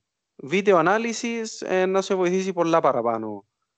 Ε, αλλά τώρα αν θέλεις να κάνεις ε, track το performance κάποιου παίχτη throughout the years ή throughout the season, μπορείς να βγάλεις πολλά χρήσιμα, χρήσιμα αποτελέσματα. Και γι' αυτό παραπάνω ενώ χρησιμοποιήσω σε αυτόν τον τομέα. Δηλαδή να δω ποιοι παίχτες μου είναι efficient με τις ευκαιρίες τους ουσιαστικά uh, and if we are creating enough chances for them. Επειδή αν δεν έχεις, αν το εξηγήσω συνεχόμενα πολλά χαμηλό, όπως της Tottenham τελευταίος, ο Μωρίνιο πρέπει να το δει το πράγμα. Φυσικά δεν θέλει το XG να του το πει. Ε, ναι, και εγώ δεν μπορώ να σκεφτήκα. Ε, ναι, απλά τον κάνεις το πιο obvious, ένα μέτρη, και το τζαμέ, εν quantitative, ας πούμε, you can use it. Ε, ναι. ναι, πρέπει να κάνει κάτι για να κάνει create παραπάνω. Ναι, νομίζω συμφώνω μαζί σου σε δουλειά που είπες. Εγώ ναι, θα ρίξω παραπάνω έμφαση. Πέ μου, πέ μου. Όχι, go on και μετά θέλω να σε ρωτήσω εγώ κάτι. Εντάξει. Εγώ έδωσα παραπάνω έμφαση στο scouting, ε, όχι τον τυπάλου, ε, για να φέρω παίχτες μέσα, γιατί έχεις δίκιο ότι μπορείς να το κάνεις throughout the years. Και άμα ε, αρκέψεις και κάνεις scouting έναν παίχτη που είναι 18 του τέλος πάντων, ε, και κάνεις το monitor για δύο χρόνια, το λέει διάσου πάρα πολύ indication και για τον development του παίχτη. Ε, τώρα μιλούμε για επιθετικό, είναι επιθετικό είναι η παίχτη, αφού θέλεις να δεις τα, τα XG του. Um, και anyway, το plan σου είναι να το αγοράσεις σε δύο χρόνια. Άρα θέλεις να δεις τον development του, είναι επιθετικός, πόμπα. XG is working very well. There is no rush. Mm. Uh, it's just an extra metric to put τέλος πάνω στο scouting report. Για μένα τούτον είναι φοβερό. Και έτσι μπορείς νομίζω να βρεις λαβράκια, γιατί μπορείς να πιάσεις ένα, ένα επιθετικό ε, πολλά φτηνά και μετά σου φκεί. Η Brentford νομίζω, δεν το κοίταξα, αλλά η Brentford νομίζω είναι έτσι που λέγαμε και με τον Όλι Watkins και με τον επιθετικό που τώρα που τον έκαμε replace και by the way έπιαν τον που τη League 1 ή League 2. Ε, και επειδή είναι η πρώτη ομάδα που αγόρασε η εταιρεία XG που έδιωσε τα στατιστικά I have a funny feeling ότι είναι έτσι που τα καταφέραν και κάμαν τα. Ε, νομίζω στο throughout the season είναι λίγο δύσκολο για μένα να, σαν προπονητής να, να πιάσεις το XG, μόνο το XG και να πάεις να δεις ένας παίχτης σου κάνει perform yes or not. Επειδή έχει πολλά άλλα variables around the season, ε, έχεις μάτς κάθε τρεις μέρες και επίσης νομίζω το video analysis που είπες και εσύ διάσου πολλά καλύτερο indication. Maybe σαν complementary να, να χρησιμοποιήσεις το XG, maybe yes, αλλά νομίζω είναι παραπάνω βοηθητικό για το long term. Άρα scouting κάποιου επιθετικού, μεσοεπιθετικού, whatever that you want to buy και θέλεις να το κάνεις monitor και τρία χρόνια, νομίζω είναι perfect για το, το πράγμα. Ναι, ναι, όντως. Ε, αλλά όπως είπα και πριν, το έτσι είναι το combination. Για, για ό,τι είναι να χρησιμοποιείς το XG, you have to use first of all the eye test. Το βίντεο ανάλυσης, το παιχνίδι, αν είσαι απλά ένας φαν σαν εμάς και βλέπει ποδόσφαιρο και θωρεί το στατιστικό του XG, πρέπει να το κάνει combine τούτο με το experience που την ώρα που θεωρεί το παιχνίδι. Ε, επειδή για παράδειγμα μπορεί κάποιος παίχτης να χάσει μια ευκαιρία που είχε πολλά καλό chance να μπει που γίνει τη θέση ε, και που σε, υπό τις περιστάσεις, να μην είχε ούτε αμυντικούς μπροστά, ξέρω εγώ. Αλλά, όπως είπαμε πριν, μπορεί να ήταν on his weak foot και να γλίστρισε λίγο, ας πούμε. Δεν ναι. είναι το ίδιο με ένα shoot που έγινε με, τις καλύτερα, με τα καλύτερα conditions και απλά έφκαλε το πόξο. Στο ένα μπορείς να θεωρήσεις ότι είναι άτυχος, στο άλλο μπορείς να θεωρήσεις ότι είναι λίγο μούτσος. Ε, ναι. Και για, για να σου δω ένα example του um, how I can feel that this might go wrong with the football fans. Ότι οι football fans μπορεί να θεωρούν και το XG και να λούν, ε τώρα, πρέπει να βάλουμε τρία, ας πούμε. So we should have won the game. Ε, άρα, ό,τι argument μπορεί να έχει ο άλλος, ξέρεις, goes out the window επειδή το xG λέει ότι πρέπει να βάλουμε τρία. Και τούτο είναι ένα, ε, κάνει reflect το match Leicester Liverpool εχθές. Νομίζω we both agree, και είπαμε ότι η Liverpool πρέπει που το πρώτο ημίχρονο να προηγείται, που να καθάριζουν το παιχνίδι. Εχάσαμε mm-hmm. τρία στο τέλος. Ξέρεις πώς ήταν το expected goal της Liverpool και πώς ήταν της Leicester? No idea. OK. Okay. Της Leicester ήταν 2,63 και της Liverpool ήταν 1,07. Now, αν έβλεπες το match, να πεις no fucking way.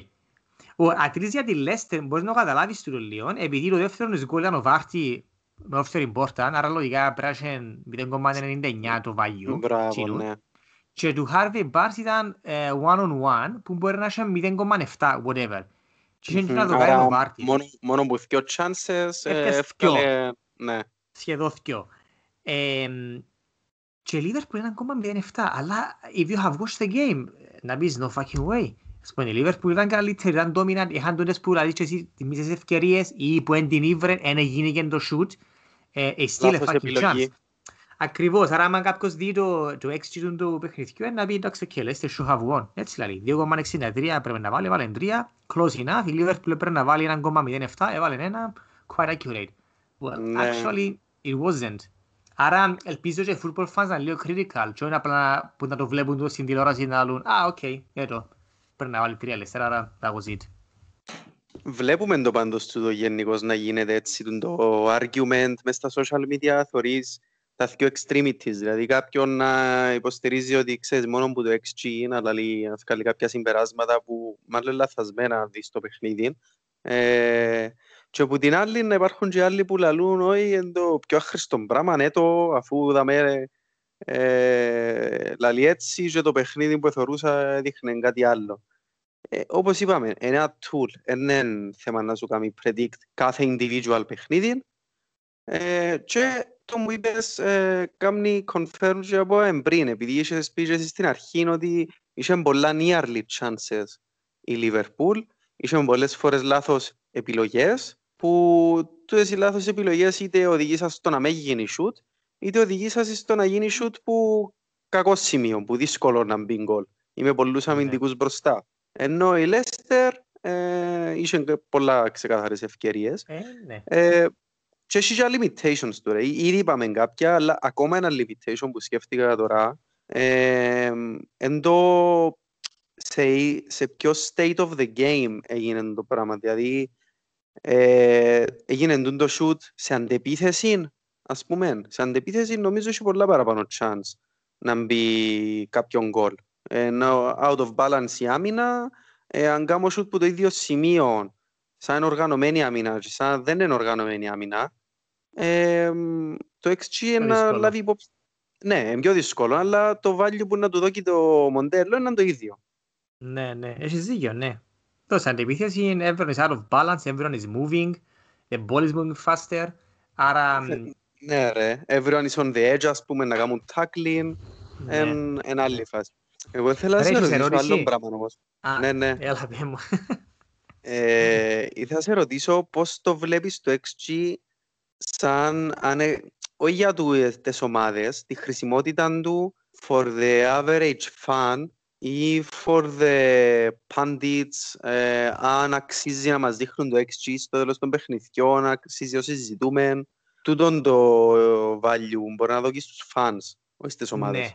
OK, okay, καλή ερώτηση. Να σου πω, αν ήταν το τέλειο μοντέλο και ξέραμε ότι το data τέλος πάντων που, που κάνουν collect is 100% accurate και μπορεί να μας δώσει το πιο accurate XG για κάθε ομάδα um, που θα θέλουν και πολλή συζήτηση I will say you can just put it there for the fun, for the pundits αλλά επειδή είπαμε τώρα για το, τα, τα limitation it's a new thing anyway, there's more data coming in και τούτα όλα τα πράγματα ε, νομίζω εν καλό να το δείχνουν π.χ.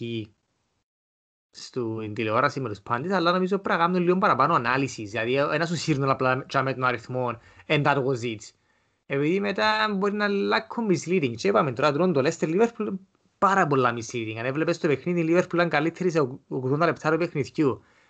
Um, and should have killed the game και στο τέλος έχασε 3-1. Λοιπόν, για τους pundits τούτον και για τους fans απλά θέλω οι fans να είναι λίγο πιο critical. Ε, όχι μόνο ότι τους σύρνουν και επειδή τώρα έχει τα σταριστικά και τούτον είναι εντελώς το, το, το area το δικό σου ε, to go, να πάει deeper εννοώ. Εμένα αρέσκει μου απλά τα σταριστικά ε, επειδή είναι high level και εμένα έχω κάποια critical questions; Ενώ ήθελα και εγώ average fan ας πούμε που είναι εν έχει το experience στα μαθηματικά, οι statistics ας πούμε, όπως π.χ. έχεις εσείς που μπορεί να πάει πιο deep, to just be a bit more critical άμα δουν κάτι και να πούν, ένα λεπτό ρε, wait, let me look a bit into this. Mm-hmm. Τούτος, τού, τούτος θα ήθελα να δω και όχι απλά να καταναλώνουν ό,τι αριθμούς τους βάλουν για μέ. Ε, τούτον θεωρείς ότι όμως είναι κάτι που μπορούν να το προωθήσουν οι pundits, οι δημοσιογράφοι, δηλαδή Μπορεί να θέμα, όπως νομίζω από ό,τι, από λαλείς, ε, έτσι κατάλαβα, ότι είναι θέμα παραπάνω λίγο education βασικά. Δηλαδή να, να ξέρεις τι είναι και τι είναι, έτσι ώστε να είσαι critical. Ναι, αλλά να σου πω, αν δεν πουλάς στην τηλεόραση, δεν θα μπούς έτσι συζήτηση. Εν τούτο που θέλω και το βιβλίο, ναι, μεταξύ, λέει ακριβώς το ίδιο πράγμα, ότι αν δεν είναι hot και spicy, και να πρέπει να μπούς σε μια συζήτηση που περιέχει πολλούς αριθμούς και πολλά uh, quantitative conversations, they're not going to do it. Οι fans, και και αυτό που οι παραπάνω pundits and ex-footballers, επειδή πουλά παραπάνω και έχω την σπάση, να σου δω, ξέρω εγώ, έναν inside story, τον καιρό που ήμουν εγώ, it goes like this, αν αρκέψουν, να βάλουν για μένα statistician, ας πούμε, έναν analyst, και να πρέπει να μιλήσει για τούτα, most of the people will get boring. Ενώ θέλω όμως, ας πούμε, να κάνουν, μπορεί σε μια συγκεκριμένη εκπομπή, ξέρω εγώ, σε ένα Monday Night Football, ας πούμε, να φέρουν έναν τζάμε για 15-20 λεπτά να μιλήσουν. Είναι αναγκαία mm-hmm. μετά από έναν παιχνίδι του Σαββατοκυριακού. Αλλά εγώ προσωπικά να ήθελα να βλέπω μια συζήτηση ε, έτσι, απλά να, γίνει, να γίνουμε. Και εγώ και εγώ κάθε average uh, football fan πιο educated when it comes to this. Ναι, συμφωνώ μαζί σου ότι είναι πιο useful that way. Uh, at the same time, νομίζω όμως μπορείς να το να το sneak in ποτσίποτα σε, διάφορου, σε διάφορα πράγματα. Ε, π.χ. έκαμε ε, η, έπιανε η Chelsea νέων επιθετικών ε, τα στατιστικά του που βάλε πέρσι στην Bundesliga goals assist και έδωσε τα expected goals. Εν και ναι. κακό, εν και θέλει και ιδιαίτερη εξήγηση. Ή ξέρω εγώ, κάνεις ένα analyze έναν wonder goal του Messi ας πούμε και όπως δείχνεις ε, το replay και σταματάς το και slow motion ξέρω εγώ την ώρα που το σουτάρει μπορείς να κάνεις post και να δείξεις και με XG 0,1 10% είχε chance να μπει και έραψε το μες στο γάμμα ας πούμε It ναι. adds to the narrative ας πούμε ότι it's a wonder goal Ναι, τούτον έχεις δίκιο actually, like during the game ε, τα probabilities που είχε να μπει και how went in. Εγώ να ήθελα τούτο να πούμε να είχαμε τούτο τον data από τον καιρό που άρχισε να παίζει μάπα μέση. Γιατί πόσες φορές ελαλούσαμε, βλέπεις τα γκολ που βάλει και κάποια φάση you just expect it, ναι. Και βλέπεις την επάλευση και θωρείς ότι πέρασε την που τη βελονότρυπα. Probably το XG γίνου του γκολ, γίνου τον γκολ που βάλει, πολλά χαμηλό. Αλλά επειδή ο Μέση βάλει, και γι' αυτό όπως εθιέβασα και πριν, έχει σχεδόν 8 με 10 goals more than what is expected from him to score. Τούτον έχεις δίκιο, να μ' άρεσε και πολλά το βλέπω. Αλλά ε, όχι να το χρησιμοποιούν σαν misleading ε, figure or statistic μετά το τέλος του παιχνιδιού που απλά σύρνουν το τζαμέ and then that's it. If you're going to do it that way um, um, discuss it for five minutes at least, just for five minutes. Ναι ρε. Ε, αν ξεχνούμε ότι είναι και πολλά εύκολο να πεις ψέματα με τα στατιστικά. Μπορώ, αν, είσαι, αν κάποιος είναι educated καθόλου, μπορεί να του παρουσιάσεις με έναν τρόπο τα στατιστικά, να του πεις ε, τούτο που θεωρείς ε, μήλο και αν το παρουσιάσεις άλλος πώς να του πεις το είναι αχλάδι.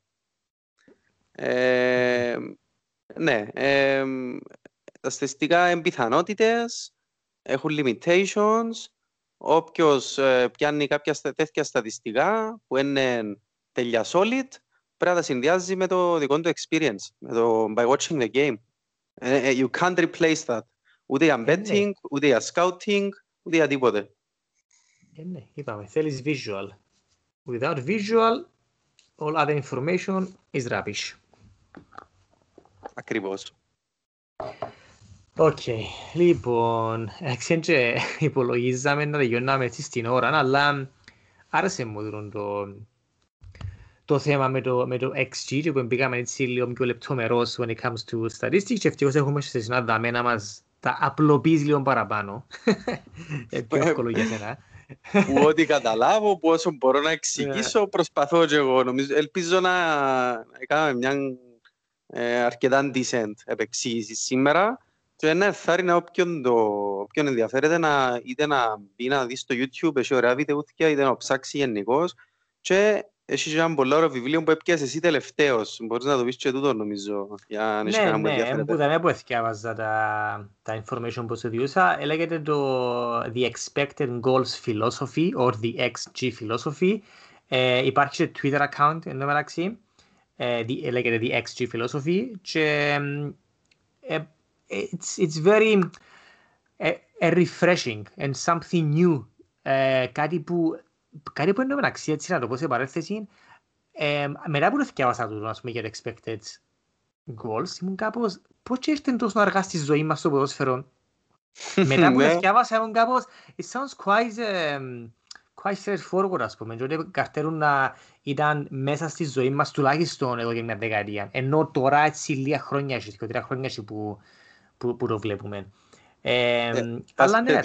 Πας σε τούτο που είπες, ε, εγώ θεωρία, νομίζω, νομίζω ισχύει, personally, ενώ ότι το ποδόσφαιρο σε σχέση με τα άλλα αθλήματα είναι πιο resistant to new ideas, to technology, to statistics και πολλά τέτοια πράγματα. Ε, το XG και κάτι αντίστοιχα του XG, αλλά οι άλλα αθλήματα χρησιμοποιούνται στα άλλα αθλήματα για πολλά, πολλές δεκαετίες τώρα. Ναι, έχεις δίκιο, εντάξει, λέει το στο βιβλίο, ότι το ποδόσφαιρο δεν άλλαξε σχεδόν τίποτα για 100 plus χρόνια. Ε, μόλις τώρα, ας πούμε, μπήκε goal line technology και VAR, ε, it's a more traditional kind of like old sport. Τούτος είναι ένας λόγος, ναι. Ο άλλος λόγος, για, όχι για μένα, δηλαδή το βιβλίο πάλι, υπήρχε τούτον ε, το στατιστικό, μπορεί ε, να μην ήταν τόσο accurate or as accurate as it is now, επειδή εννοείται ότι είχαν πιο λίγο data που αρχίσαν, αλλά τούτον υπήρχε ε, εδώ και 10-15 χρόνια και χρησιμοποιούσαν το professional gamblers και λίγες ομάδες που είχαν shares ή έκαναν own, είχαν own ε, τούτες τις εταιρείες. Και επειδή ήταν competitive advantage, εννοείται ότι δεν θέλαν να το αφήγουν να φύγει προς τα έξω. Ναι. Ήταν κάπως σαν competitive advantage. Είχαν έναν extra tool για να δουλεύουν. Και γι' αυτό mm-hmm. δεν ήθελαν να το αφήγουν έξω. Αλλά όσο είναι μεγάλο το, το, το philosophy και ο παραπάνω ο κόσμος δουλεύει μέσα στο το, το, το niche, το industry. Ε, εντάξει, ευκήγαν προς τα έξω και okay, now pretty much kind of like everyone knows it. Ε, mm-hmm. Αυτά ρε, για το XG. Αυτά. Ε, δεν έχουμε τίποτα άλλο. Είπαμε για Κύπρο και για Fantasy να μιλήσουμε την επόμενη εβδομάδα. Έχουμε και Champions League, άρα την, ε, το επόμενο podcast ε, νομίζω να μας πάρει και εκείνο ένα μισή ώρα ρε Κωστά. Ε, και Europa League ρε, όχι να ξιανούν Europa League. Συγγνώμη, συγγνώμη, και Europa League. Μπορεί να παίζει Liverpool και λαβάρει του χρόνου, δεν ξέρεις. Άκου το και έρχεται. Αμάνα μου.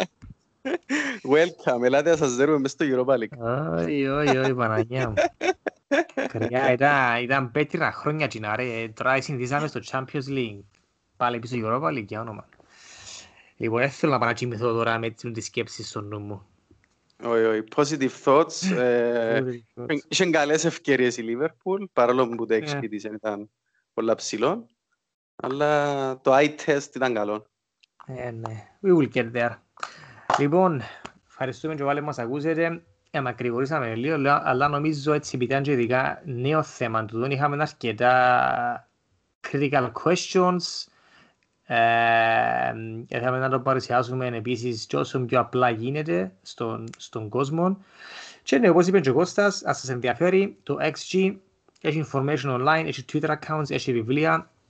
Uh, you can learn more about it. Λοιπόν, που εμάς, έχετε γεια, καλή σας μέρα ή καλή σας νύχτα, depending on what time you are listening to us και θα είμαστε μαζί σας και πάλι την επόμενη εβδομάδα με πολύ πολύ ποδοσφαιρών. Καλή νύχτα σας. Χαιρετούμε.